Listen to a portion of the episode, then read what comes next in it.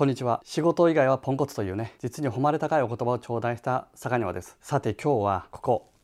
実は青森市からお届けしています。今日ね今回泊まっているホテルはホテル青森というねところになってます。こちらね婚礼とかでも使えるようなホテルで非常に綺麗でねいいホテルです。で実はね僕はね2人親しい人が青森市出身なんですけどね。いやこの動画多分ね見てないな。ああの2人にも見てほしいな。ぜひね青森の方にもこのね動画見てほしいなと思ってるんですけど。ちなみに今日ね外は竜巻やらミサイルやらでねあの賑やかなのでホテルの中でねしんみりとしっとりとお上品にリラックスしながらお届けしたいとと思っています。さて今日はとんでもない話をします。今日のテーマはズバリ思考は現実化していない。実は前提が現実化していたというね話をします。そしてあなたも生きているだけで丸儲けというね感覚になるというお話をしたいと思います。実にうさんくさいテーマですが今日はねこれでいってみよう。ただし一度ね視聴しただけだともしかしたらね分かりにくいかもしれないので是非チャンネル登録をして風に落ちてね体感して納得して分かるまでこの感覚がデフォルトになるまで繰り返しね視聴してください。今からある重要なテーマをお話しますけれども実は注意点がね3つあります。この注意点もねめちゃくちゃ大事です。結構皆さんね陥ってます。この注意点も非常に重要なので必ずね最後まで視聴してくださいね。僕は今生きているだけで丸儲けというね感覚なんです。これがねデフォルトになっています。デフォルトっていうのは無理にね自分に言い聞かせたりとかつぶやいたりとかすり込んだりとかまあアファメーションですよね。無理にアファメーションしなくてもこれがもう通常モードなんです。日常寝ても覚めてもこれが当たり前の感覚になってるんですね。これをねデフォルトって言います。今日お話しするこの脳のね使い方を理解してもらえればあなたもね僕と同じように生きてるだけで丸儲けというそういう感覚にいずれなることができます。もうねこのテーマをね言語化してあなたにねお届けできるのが本当に僕は嬉しくて喋る前からもうねもう武者震いがして鳥肌実るになってます。それくらい大事です。生きてるだけで丸儲けっていうね感覚なんですがもっと言うと現世シャバがエンタメです。そしてすでにこの世は極楽浄土っていうねもうそういう感覚なんですね。僕はこう見えてね一応あの仏教徒なので僕が死んだらですよ。あの仏教のやり方に従って仏教のしきたりに従って棺桶に入れられ焼かれ骨になりそしてね骨壺に収められお墓にねぶち込まれるわけですがなので僕はね仏教をはじめとして他のねキリスト教にしても他の宗教にしても僕は一切何も否定していません。ただ仏教にはですね一切回復という考え方があるんですね。一切回復宿泊なんて言いますよね。はいこれ仏教用語です。ですから世の中もう苦しみしかないと。生まれる苦しみとかね生きる苦しみとか病気で苦しむとかもうそういう苦しみしかないんだと。いうのはこれ仏教の考え方なんですね。つまり世の中苦しみしかないと。そういう感覚ですので仏教徒の皆さんはね生きるのが非常にね苦しいと思います。ところが僕は仏教徒の端くれにもかかわらずもう煩悩の塊だからかもしれませんが生きるのがね楽で楽で仕方がないんです。だって生きてるだけで丸儲けでシャバがすででに極楽浄土ですから僕の感覚はですよ。もうエンタメでしかない全てが一切回復からもう程遠いんですね。もうむしろね天と地ほど違うんですよ。生きているだけで丸儲けという感覚で生きるのと一切回復というね感覚で生きるのそれは違いますよね。じゃあ何がきっかけでこのね生きてるだけで丸儲けという感覚になったのかっていうのはまたねいずれ別の動画で解説しようと思っています。じゃあどうしたら僕だけではなくてねあなたもそれから他の皆さんも僕と同じようにね生きてるだけで丸儲けというそういう感覚を一日も早くつかめるのか再現性を高められるのかついにそれを言語化できたので今日はねあなたにもシェアします。あなたは今日この動画を最後まで視聴することによって生きてるだけで丸儲けというその感覚が分かり必然的にねお金も入ってきて健康になって恋愛も人間関係も全てね整ってうまくいくようになります。人生にブレイクスルーが起きるんですね。この動画見ながらもしあなたがイラッとしたりねムカついたり腹が立ったり切れたりしたらそれは何か引っかかってモヤモヤしている証拠ですよね。反応している証拠ですよね。そういうところをきっかけに足がかりにしてどんどんね深掘りしていくといいんじゃないかなと思います。何かそこには思い込みがあるはずなんです。これを僕はね深掘りポイントって言ってます。ですから会員の皆さんにも僕のね動画を見たりとか Facebook を見たりとかねしてイライラしたり腹が立ったりムカついたり切れたりしたらそこは何か引っかかってるからですよね。反応してるからですよね。じゃあそこは足がかりにぜひね深掘りしてくださいっていうふうにお伝えしています。実際に僕はあなたが反応するようにあえてわざとわざわざフックを聞かせてね今日もこの動画で喋ります。自分が反応したところをねこうメモにしておいて後でね問いかけてみるとねいいんじゃないかなと思います。そこがあなたが自分の思い込みに気づくきっかけになるんですね。答えは自分の中にしかないですから。ぜひ深掘りしてみてください。僕は思考の癖を整えることによって生まれつきのね43年間悩んでいた持病をわずかね3日で克服して3500万の借金負債これを10ヶ月で完済して絶縁していた親とも和解することができました。その経験をもとにねこのチャンネルでは脳の使い方思考の癖を土台から整えることによってお金健康恋愛そして人間関係全てを整えて人生にブレイクスルーを起こすそういう情報を配信しています。皆さん面白いように共通して20代で兆しが出ています。若さだけでね20代を乗り切ってしまうと30代に入ってからぐずぐずの人生に突入して非常に苦労します。そして僕みたいに40代に入ってからね借金とか絶縁とか寝たきりとかそういった問題で苦しんでいる大人が非常にね今増えているんです。今のお父さんお母さんの姿というのはあなたの10年後20年後30年後の姿なんですね。幸せになりたい。20代の女性もぜひ今すぐねベルマークをタップしてチャンネル登録をしておいてください。それでは早速本題に入っていきます。どうしたらあなたもね生きてるだけで丸儲けというそういう感覚になることができるのか単刀直入に言います。ズバリ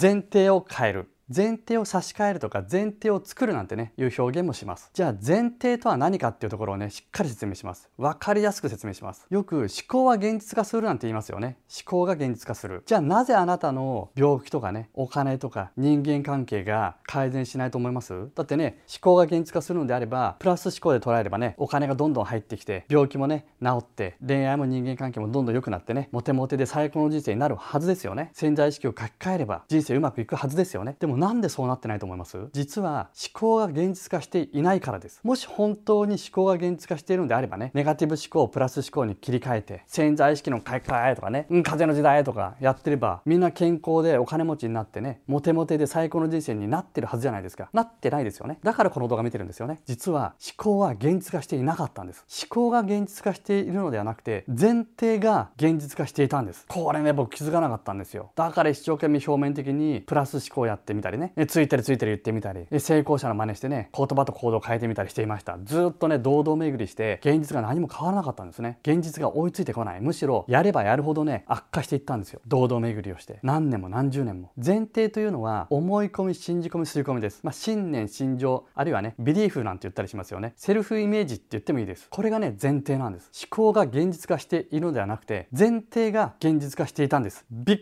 くりですよね。まずね現実ってありますよね。現実これ一番上のところ。これは事象に過ぎないんです。事象現実の前に言葉と行動がありますよね。言動があります。でさらに言動のその下には思考があるんです。思考。これ解釈って言ってもいいです。解釈。で実はさらにその下に前提っていうのがあったんですね。思い込み信じ込み刷り込み。信念信条ビリーフって言われる部分。この前提があるんです。この前提が現実を作って事象として現れているだけなんですね。どういう前提をしているかによって解釈が変わるんですね。受け止め方が変わってきます。解釈受け止め方が変わることによって言動が決まってきます。そしてその言動によって現実が作られるんですね。このステップだったんです。じゃあ例えばね学校の先生に叱られたとするじゃないですか。学校の先生に叱られたことってあります？僕はねあのよく叱られてました。じゃあ学校の先生に叱られた時にまずですねこの一番下の前提。あなたが自分は愛されていないっていう前提があったとしますよね。そうするとこの自分は愛されていないという前提思い込みセルフイメージビリーフがあったとすると自分は愛されていないから叱られたと。自分は愛されてないんだと。自分は居場所がどこにもないと。この自分は愛されていないという前提思い込み信念信条ビリーフセルフイメージがあると自分は嫌われているから叱られたんだって解釈するわけですね。受け止めるわけです。ここには自分の居場所がない。死んでやるみたいなね。そう解釈してそう思考するわけですよ。そう捉えるわけです。ところが自分は愛されているという前提思い込み信念信条ビリーフがあったとすると自分は期待されているからこそ本気で先生は言ってくれたんだと思うわけです。そう受け止めてそう解釈するわけですね。これ例えばですよ。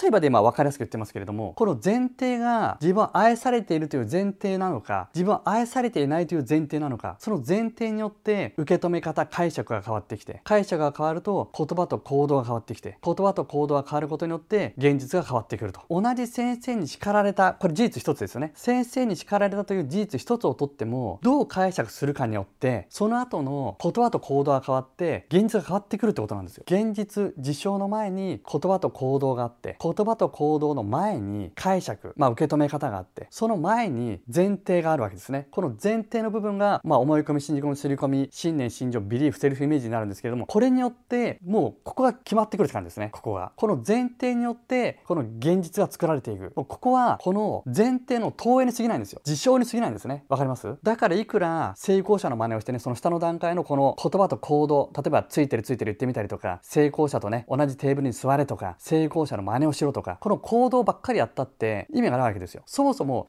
考が現実化するって言ってるのにこの思考を書き換えずにここ行動言動ばっかりやってるわけですよね。そもそもが。わかります？思考は現実化するって言いながらこの思考を書き換えずにこの言葉と行動を変えてる時点でそもそも思考が変わってないわけですよね。でもこの思考自体もこの前提によってこの思い込み信じ込み刷り込み信念信条ビリーフセルフイメージによって思考が変わってで捉え方が違ってきてで言葉と行動も決まってきてで反映される現実の世界実象作られる現実がもう決まってきちゃうんですね。ですから一番大事なのはここなんですよ。土台。脳でいうと OS 家でいうと基礎。ここが大事なんですよ。僕はねこれに気づいてなかったんですよ。なんだと。思考が現実化してるんじゃなくてこの土台の思い込みが前提が現実を作っているのか。これにねようやく気づいたんですよ。これをね、ようやくね、言語ができる状態になったんですよ。ですから表面的なプラス思考とか、このね、なんか潜在意識の書き換え、大体ね、この潜在意識の書き換えって言ってるのはここなんですよ。ここ。あとはまあ、表面的なプラス思考で言葉と行動だけを変えている。表面的な雑草をね、ちょこちょこちょこちょこ買ってたりとか、あとは、このモグラ叩きをしてる状態ですよね。こう出てきてる現象とか実証の部分だけを、なんとかね、必死に変えようとしてるわけじゃないですか。前提と言われるこの土台の部分が何も変わってなかったんです。そしてこの前提が現実を作ってたんですね。ですからまず土台をを変える。前提を変えるここがね大事なんです。ここが脳の OS なんですね。オペレーションシステム基本 OS ってここなんですよ。ここを変えずに一生懸命ねアプリ特化引っかしてますよね。この言葉と行動を変えるとかあるその前のなんか思考を書き換えるとか思考を変える。表面的なプラス思考とか潜在意識の書き換えとか全然潜在でも何でもないんですよね。顕在ですよね。表面的ですよね。上積み作ってますよね。全然解決しないんですよ。僕はねずっとそれやってました。何十年も。そうではなくてこの前提を差し替えるんです。信念心情ビリーフセルフイメージ思い込み信じ込み刷り込みここを差し替えるんですね。表面的に書き換えるんじゃなくて差し替えるんです。古くて腐っているね。前提を引っこ抜いて新しい前提をぶっ刺すんです。これでもまだね抽象的でまだピンとこないと思うんですよ。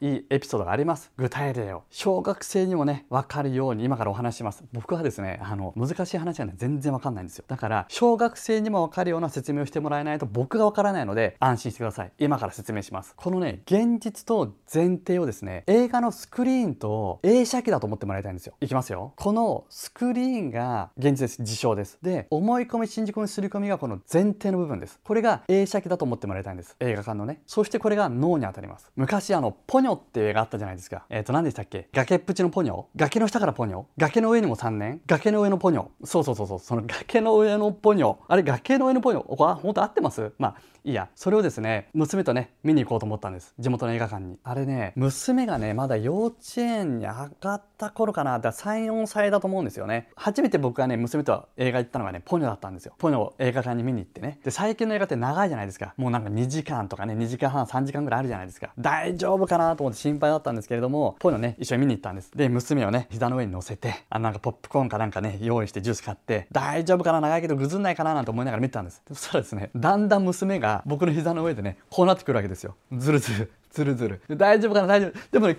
結構ね、これで頑張って見てて、ぐずなかったんですよ。いい子だなと。可愛いな、娘はと。まあ、親バカですけど、思ってて、そうしたらですね、娘が最後ですよ。エンドロールになったところで言うんですよ、僕に。パパ、ん？トトロはいつ出てくるの？って言うんですよ。はぁと今日はね、ポニョの映画を見に来たから、トトロは出てこないんだよって言ったんです。そしたら娘が残念そうに、そっかーって言うんですよ。で、これ、なぜ娘がそう思ったかっていうとジブリの映画って最初にトトロのなんかイメージ出るじゃないですか。ちょっともうなんだろうなパステルカラーっていうかちょっとくすんだような色でトトロの絵が最初出るじゃないですか。なんとか制作制作委員会なんかわかんない自分とか出てて。最初にあれを娘見たんでトトロが出てくると思ったんでしょうね。ところがトトロが出てこないと。ずっとポニョなわけですよ。まあそれはそうですよね。つまり何が言いたいかっていうとこっち思い込み信じ込みすり込み前提信念信条ビリーフセルフイメージが映写機ですよ。こっちにポニョがセットされてるのにスクリーンにトトロは映んないわけですよ。これ分かります？こっちがポニョならそっちもポニョなんですよ。こっちをトトロにしたかったらこっちをトトロにする必要があるわけですよね。分かります？これすごいいい例だと思いません？我ながら。本当に。この映写機にセットされているこのフィルムこれがポニョだからこそスクリーンに映るこっちもポニョなわけですよね。つまり前提がどうなってるかによって映し出されるものが決まってくるわけですよ。現実は遠縁に過ぎないんです。こっちの。だからいくらこっちをごちゃごちゃなんとかしようといじくり回してもこっちが変わらなかったらこっち変わんないってことなんですよ。映写機にポニョのフィルムがセットされていたらスクリーンにトトロは映らないわけですよ。そもそもこっちがネガティブなのにこっちばっかり表面的にねポジティブに書き換えようとしても変わらないってことですよ。こっちがネガティブならこっちもネガティブと。で大体皆さんね潜在意識の書き換えっていうのはこっちやってるわけですよ。スクリーンになんかなんか落書きをしている。スクリーンを中に書き込んでる。こっちが変わってないわけですよ。わかります？以前ですね大阪の主婦で山本京子さんという方がねいらっしゃって僕のねコンサル個別のセッションを利用用してくれたんですけれども山本さんの動画のインタビューのリンクはこのね備考欄に貼っておきますので後でねじっくり見てもらいたいんですけれども山本さんはですねうつ病とパニック障害でずっと悩んでいたんです。でもともとは、えー、北海道出身の方なんですけれどももう飛行機に乗れないわけですからもう10年以上地元に帰ってないと。同級生とかお世話になってね恩師とかそういう人に会ってないと。もう電車にも乗れない。パニック障害で。満員電車なんか乗れないわけですよ。それどころか地元のスーパーに行っても発作が起きちゃう。だから何かあった時にはね携帯でお子さんとか旦那さんに連絡をして迎えに来てもらっていたと。そういう方だったんです。しかも山本さんが旦那さんともう喧嘩が絶えないと。もう何とかしたいと。でその時僕はね言ったんです山本さんに。旦那さんを変えようと思っても無理なんで自分を変えた方が早いでしょうねって言ったんです。だ無理だと。最初思ったそうです。自分を変えるなんて無理だと。もう旦那を変えたいんだと。何とかしたいと。えところが山本さんは僕の個別のセッションを1時間ね当時はねまだねえ Zoom ってなかったんでスカイプとかね電話だったと思うんですけれども1時間話をしたらどうなったかっていうと電話を切った直後に押し入れの奥からクラリネットを引っ張り出してきて吹き始めたと。自分でもクラリネットをしまっておいたことすらも覚えてないと。で坂根さんとパニック障害の人からするとこれはもう奇跡に近いと。やりたいことを自分で思い出して自分でやるなんてこれも奇跡に近いと。で引っ張り出してきて吹き始めてあ私そういえばクラリネットやりたかった音楽やりたかったんだと。で今ねバンド活動されてますけれどもしかもその日の夜に数時間後になんと飛行機のチケット取っちゃったと。メール来たんですよ。もうねえー、むしろこっちがびっくりしちゃって大丈夫かなと。で2週間後に飛行機のチケットを取って。で実際にですね1週間後には1人で満員電車に乗れちゃったんです。そして実際に2週間後には1人でね大阪から北海道に乗って行っちゃったんですよ。十数年ぶりにで美味しいものを食べてね。それから地元の同級生に会ったり恩師に会ったりして楽しんできたと。でなんと山本さん動画の中で言ってます。自分を変えらんて無理だと思っていた。ところが本当に自分を変えたら旦那と喧嘩がなくなったと。気づく時は一瞬だって言ってたんですね。ぜひねこの動画の備考欄から山本さんのインタビュー動画見てもらいたいんですけれども山本さんはね本当に初期の頃のクライアントさんなのでページのね多分下の方にあるんじゃないかなと思います。大阪のね山本京子さんです。1ヶ月後には何年もね飲んでいた薬もやめられたとおっしゃってましたね。つまりこれ病気にしても借金にしても恋愛人間関係のこのこじれてるにしても全部これ脳のね OS のバグに過ぎないんですよ。なのでこっちを整えることによってこっちが整うんですね。映写機とスクリーンの話に戻しますけれども映写機のフィルムにポニョがセットされていたらスクリーンもポニョってことなんですよ。こっちがポニョなのにこっちにトトロは映らないってことなんですよ。じゃあどうやったらね生きてるだけで丸儲けになるのかと。そこ一番大事ですよね。今日のテーマに近づいていきます。今日の結論のね振り返りになるんですけれども前提を差し替えるんです。古くて腐った前提を引っこ抜いて新しい前提をぶっ刺すと。つまり生きているだけで丸儲けを前提にするだけなんですよ。どういうことだと？いきますよ。すでに自分は生きているだけで丸儲けだったとしたらって自分に問いかけるだけなんですよ。もう一回言いますね前提を生きているだけで丸儲けにするっていうことは自分がすでに生きているだけで丸儲けだとしたら今日一日どうやって過ごそうかって問いかけるだけなんですよすでに自分が生きているだけで丸儲けだったとしたら目の前にいる人にどう接するかな問いかけるだけなんですよ。自分がすでに生きているだけで丸儲けだったとしたら今この場面どう振る舞おうかなって自分に問いかけるだけなんですよ。いつも言ってますよね。問いかけるだけなんです。これをゲーム感覚でやってもらいたいんです。ゲーム感感覚で修行とかね苦行とかなんかリハビリとかでもそういう風にやらない。苦痛系になっちゃうから。苦痛系っていうのはネガティブになってねしなきゃしなきゃの義務感で苦痛でやっちゃうんです脳が。そうするとストレスホルモンがね出てきて内臓がやられたりとかねうつ状態になっていっちゃうんです。だからそうではなくてゲーム感覚でね楽しみながら問いかけるだけと。問いかけるだけですからね言ってきますけど。いつも言ってますよね。問いかけるだけです。問いかけるだけなのでここでは問題を解決しようとか何かに気づこうとか気づいて変わろうとか相手を変えようとか相手を行動させようとか頑張って何かをしようとか一切考えなくていいってことなんです。問いかけるだけですから。どうしてかっていうと問いかけてもなかなか気づけなかったりするともう問いかけること自体が苦痛になっちゃうんですね。だから問いかけて気づかなきゃって思わなくていいんです。問いかけるだけでいいんです。気づこうとすら意識しなくていいんです。頑張って何かをやろうとしなくていいんです。問いかけるだけなんです。意識するだけなんです。こういう解説をしてもですね必ずねコメントか質問来ます。魚屋さん問いかけてどうすればいいんですかとか。問いかけて気づけなかったらどうしたらいいんですかとか逆に問いかけて気づいたらどうしたらいいんですかとかやりもしないうちからごちゃごちゃ言うんじゃないよ本当に。お化けは出てから怖がれ。問いかけるだけ。わかります？以前ね地元のトレーナーさんで実績のあるね方に質問したことがあったんです。成果が出ない人の特徴ってどんな特徴ですかって聞いたことがありました。その方ズバリ言いました。やる前からごちゃごちゃ質問攻めにしてくる人って言ってました。これね納得です。もう本当にそう。頭でっかちのへりくつ野郎なんですよ。理屈バカのトリコはいあの全部ねあの僕のことです。やる前からごちゃごちゃ言うんじゃない。ここでは問いかけるだけだっちゅうの。実際ですね僕の動画5本あるんですけれどもこのねブレインドリルっていうね、えー、ものにこの備考欄からね、えー、登録してもらうとまあ LINE に登録したりとかメールアドレスを登録してもらうと5本のね動画をね現時点では配信しているんですけれどもこの5本全てね質問をしてくる人いるんですよ。聞いてくる。僕は動画の中で今日の動画いかがでしたか？気づいたこと感じたことをねコメントしてくださいって言ってるんです。質問をしてくださいねとか何でも聞いてくださいねとは一言も言ってないんですよ。気づいたことや感じたことをコメントしてくださいって言ってるんです。それにもかかわらず毎回毎回全てに質質問を書いてくる人っているんですよ。1本目の動画。脳の使い方と潜在意識って何が違うんですかとか。で2本目の動画。私にもできますかとか。で3本目の動画。やっても変われなかった人っていますかとか。で4番目の動画。それでやってもうまくいかなかったらどうしたらいいんですかとか。で5番目の動画。これやってこんなになっちゃった場合にはどうしたらいいんでしょうとか。やる前からごちゃごちゃ言うんじゃないよ。ああもういい。やめとけなやめとけな。やる前からごちゃごちゃ言う人は何も変えられない人です。自分を変えられない人です。もう向かないからあのやめた方がいいです本当に。では自分に問いかける時の注意点をね3つお話します。このね3つもね本当に大事です。大体皆さんねこの3つのどれかに陥っています。もしくは全部。これ注意しないとむしろ悪化しますんでこれ絶対守ってほしいんです。3ついきますよ。全部聞いてくださいね。全部守ってくださいね。1つ目。おまじないや呪文のようにやらないってことです。1つ目は。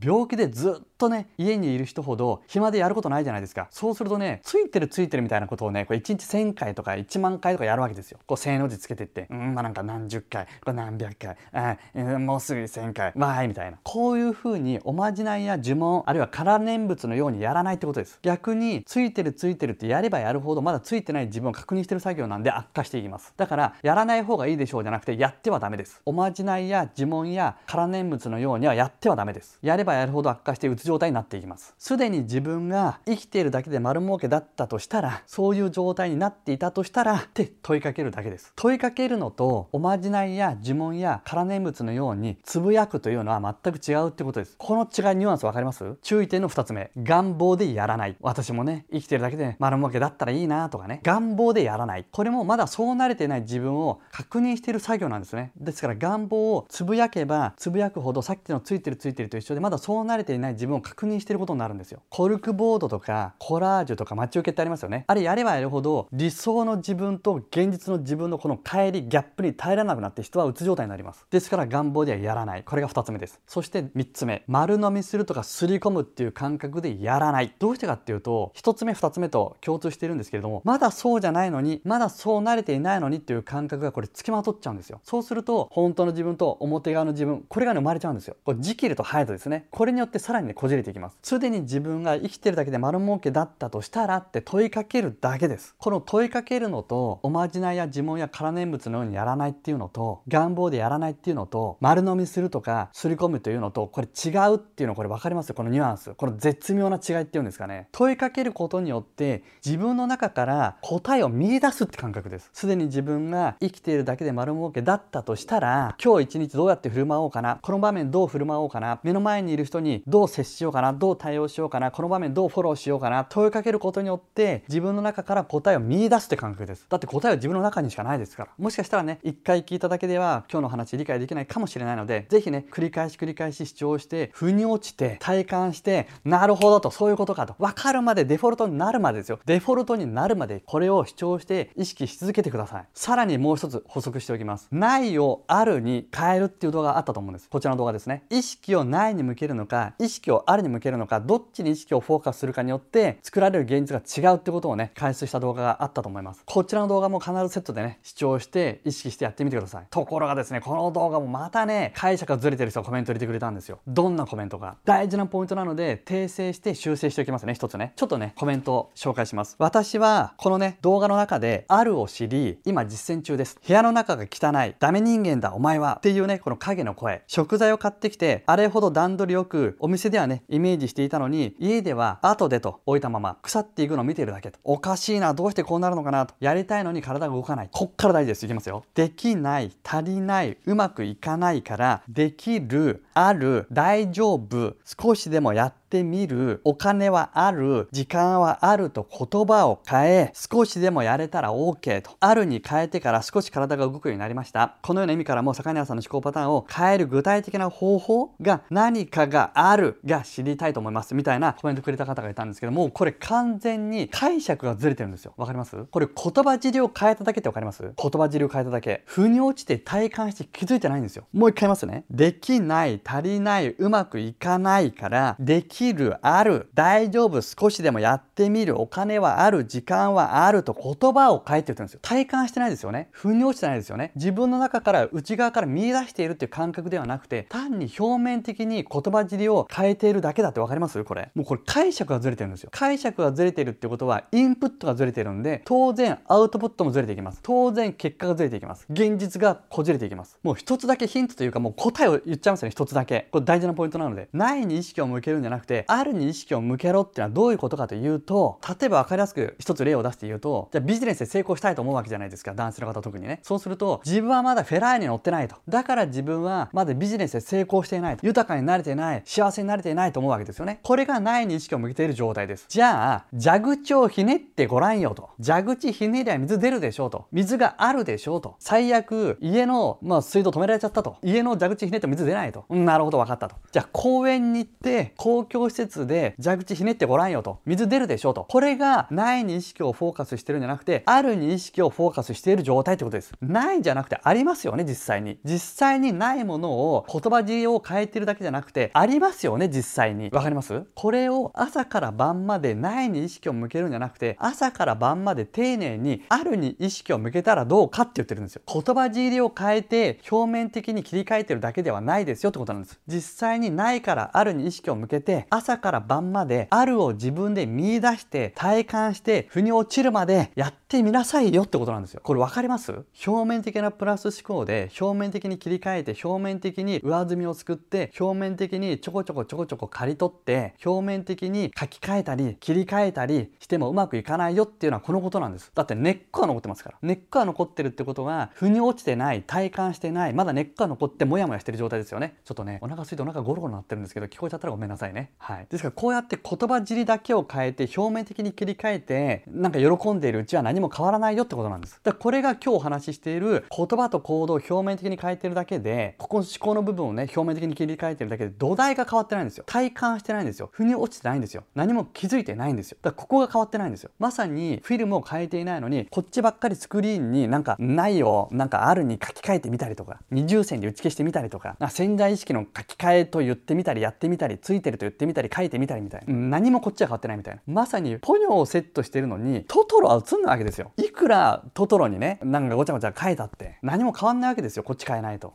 表面的に書き換えたり言葉尻だけを変えたり切り替えても意味がないってこっちをごちゃごちゃやっても意味がないよってことなんです。だってこっちは心理的な要因の投影に過ぎないんですよ。脳の投影に過ぎないんですよこっちは。しかも思考が現実化してるんじゃなくてこの前提が現実を作っている。この前提が現実に投影されてるだけなんでこっちを変えるんですよ。こっちを。このフィルムを映写機の。で今日一つヒントというかもう答え言っちゃいましたよね。で本当はこういうのは僕が答えを言ってうんまあそうだよねとか不運なところ全く意味がないんです。自分で見出して自分で気づいて体感しないと意味がないんですよ。だから僕は答えを一切言わないって決めてるんです。けど今日みたいに解釈がそもそもずれて間違っちゃうとどんどんずれてもうさらにこじれていっちゃうわけですよ。だから今日は一つねもう答え言っちゃいましたけれどもあとは模範解答をすり込んでみたりね我ただ樽を知るとかこんなんすり込んだって何の意味もないんですよ。だって腑に落ちてないんですから。気づいてないんですから。見出してないですから。体感してないですから。腑に落ちてそう思えているってことは大事なんです。自分で見出すっていう感覚大事なんです。口先だけでやらない。表面的にやらない。言葉尻だけを変えないってことです。答え言いましたよね。一つね。あとは自分でやってください。だって僕が答え言ったって意味ないですから。簡単ですよね。時間もかかんないですよね。場所も取らないし場所も選ばないですよね。すぐできますよね。誰でもできますよね。子供とできますよね。一緒にやってください。こう脳に問いかけるとかね。自分で気づくっていうのは本当にねどこでもできるんですよ。昨日もね青森の会員さんと茶会をしてお話ししたんですけれども問いかけるっていうのはどこでもできるんです。ですから例えばねえ具合が悪くて病院のベッドにだけになってるとかね自宅のベッド布団の上で横になっていてもできますよね。それからじゃあ電車バス待ってる間もできますよね。出張の移動の新幹線電車の中でできますよね。タクシーの中でできますよね。トイレの中でもできますよね。風呂の中でもできますよね。こうやって出張先のホテルの中でもできますよね。場所を選ばないんですよ。だから家にいる必要がないんですよ。動けるようになったらですよ。会社でやる必要がないんですよ。自宅でやる必要がないんですよ。別にやりたかったら山の中ね森の中歩いたってできるしバーベキューやりながらできるし移動中もできるし、ね、トイレレの中風呂の中でもできるじゃないですか。だからどこでもできるんですよ。だから場所を選ばないんです。どこでもいいってことです。日本でやってる必要もないですよ。別に海外行きたかったら海外行ってもいいですよね。どこでもできるんです。だったらやったらいいじゃないですか。だって問いかけるだけですから。そして答えは自分の中にしかないんですから。他人に聞いたってしょうがないんですよ。坂根さん私のあるどこにあるんでしょう。そんなの知らないですよ僕に聞かれたって。で僕の答え言ったって意味がないですよね。解決しないですよね。僕の答えを聞いたところでそれを無理にすり込んでも本当はそうじゃないのにまだそうじゃないのにっていう感覚でやったら本当の自分と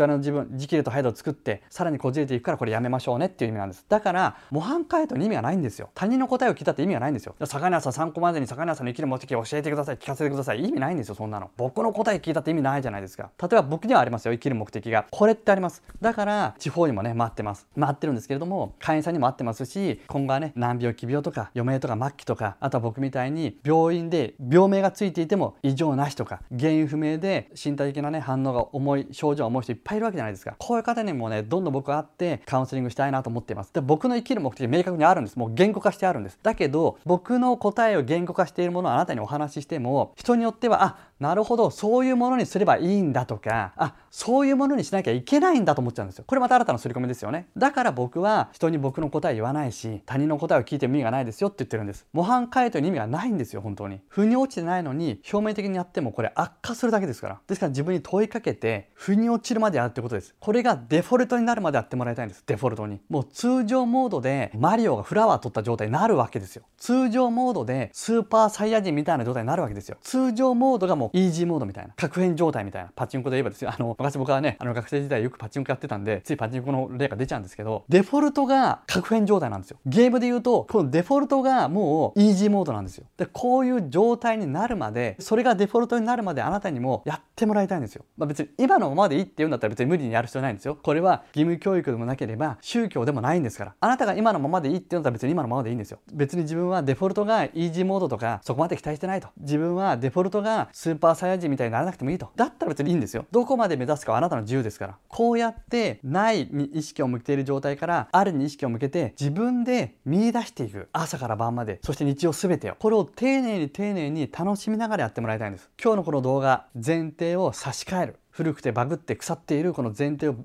こ抜いて新しい前提をぶっ刺すと。差し替えると。これまで1ヶ月意識しながらそれからないをあるにね意識を向ける。ないに意識を向けるんじゃなくてあるに意識を向ける。あるにフォーカスするっていうねこの動画も合わせて2つをね1ヶ月やってみてください。1ヶ月。この2つの動画を意識してやるだけで人生ね変わるはずなんです本当に。だって実際にねないじゃなくてあるに意識を向けるっていうこの動画だけでもいろいろ気づいたっていう方コメントものすごい入ってますから。でこういうのができない人はですよ。ウェビナーに参加したって無理ですよ、ね、何十時間もある動画のコンテンツなんて視聴できるわけないじゃないですか。ましては個別のコンサルなんてもっとずっと後なんですよ。マインドフルネスできます？無理無理無理無理できるわけないんですよ。だって今日お話ししたことなんて本当にね時間も場所も取らないしかからないし選ばないしいつでも誰でもできるじゃないですか。こういうところからやっていくんですよ自分で。そもそもこの動画だってね1ヶ月実践して意識して気づいたことをねまた1ヶ月後にコメントしてくださいねって言ったって何人の方が1ヶ月後コメントしてると思います？その間もねなんか潜在意識の書き換えとか風の時代とかなんか宇宙宇宙言っちゃってねもうソウルメイトとかツインソウルとかハイヤーセルフだの過去生だの因果だの星回りだバイオリズムだ大殺界で厄年だね手相だなんかそういうのに振り回されて堂々巡りしてるわけじゃないですか。まあ自由ですけど。1ヶ月やってみて気づけない変われなかったとしたらおそらくこの解釈がずれているかもう問いかけ足りないかそのどっちかでしょうね。繰り返し繰り返し主張して正しい解釈で正しいね問いかけをしてほしいんです。繰り返し繰り返し気づくまで。そしてこれがデフォルトになるまで。僕はですね本当にどうしたらこの生きているだけで丸儲けという感覚をね全国全全世界全人類が一日も早く一人でも多くの方がこれつかめるか。これをね毎日意識してねどうしたら皆さん気づけるかな僕と同じような感覚になるかな。これをね毎日意識しながら今ね行動したりとか、え情報配信したりとかねしてるんですけどね。いろんな角度から手を変え品を変え表現を変えワークを変え皆さんにこうしてね情報配信しています、えー、本当にね世の中には難病奇病とか余命とか末期とかね、えー、原因不明とかそういうね状態で寝たきりの方まだまだねたくさんいるはずなんです。以前の僕のように。だからこそね今後は全国を飛び回って会員の皆さんとね交流を深めあるいは交流を広げ難病奇病とか末期のとかね嫁の方には僕の方からアプローチをして、えー、個別のねカウンセリングを、えー、させてもらったりとか人生を立て直すねきっかけをね与えていきたいなと思っています。で僕はねビジネスで稼いだお金はその活動資金に充てる予定でいます全て。そしてそのね仕組みを今ね作ってる状態なんですね。一旦ここで情報を整理します。シンプルにすでに自分が生きてるだけで丸儲けだったとしたらと問いかけていく。もうこれだけですからまず。もしすでに自分が生きてるだけで丸儲けだったとしたら今日一日どう過ごそうかな。自分がすでに生きてるだけで丸儲けだったとしたら目の前にいる人にどう接しようかな。残りの人生をどう生きていこうかな。残りの時間をどう使おうかな。残りの人生どう命を燃やしていこうかな。ぜひね問いかけてみてください。この前提ですね。この前提を変えると解釈が変わってきます。解釈が変わると言葉と行動が変わってきます。言葉と行動が変わることによって現実が変わっていきます。えマザー・テレサの言葉でねこういうのがあるんですね。ちょっと紹介します。思考に気をつけなさい。それはいつか言葉になるから。言葉に気をつけなさい。それはいつか行動になるから。行動に気をつけなさい。それはいつか習慣になるから。習慣に気をつけなさい。それはいつか性格になるから。性格に気をつけなさい。それはいつか運命になるから。っていう言葉があるんですね。さすがにねマザー・テレサはこれに気づいていたんですね。確かにそうなんですが実はこの思考よりも一個前にさらに前提があるんですね。前提。思い込み信じ込み刷り込み信念信条ビリーフセルフイメージです。いいですか？この現実は事象に過ぎないです。この事象の前に言葉と行動があって言葉と行動の前に思考解釈があってさらにその下には前提があるんですね。ですから思考がが現実化してるんじゃなくてこの前提が現実を作ってるんです。先生に叱られたって話しましたよね。自分が愛されているという前提で捉えるのか。あるいは自分は愛されていないという前提で捉える解釈するのか。事実は一つですよね。でも解釈は無限ですから。自分がどういう解釈をするのか。それはもう前提によって決まっちゃうんです。ほぼ自動的に。前提が違えば解釈が違って。解釈が違えば限度も変わって。限度も違えば現実も違ってくるってことですよね。だとしたらこの前提を差し替える必要があるんです。映写機の話もしましたよね。こっちがポニョならこっちもポニョだと。こっちがポニョなのにそっちにトトロは映らないよと。ここからはねちょっと雑談なんですけれども明石家さんまさんのお嬢さんってねイマルちゃんって言うんですね。イマルちゃん。イマルって変わった名前で可愛いじゃないですか。で実際よく言われるそうです。イマルちゃんって変わった名前だね。イマルちゃんって可愛い名前だね。ところでイマルってどういう意味と。である時聞いたそうです。親に。そうしたらなんと生きてるだけで丸儲けと。聞いて切れたって言ってましたね。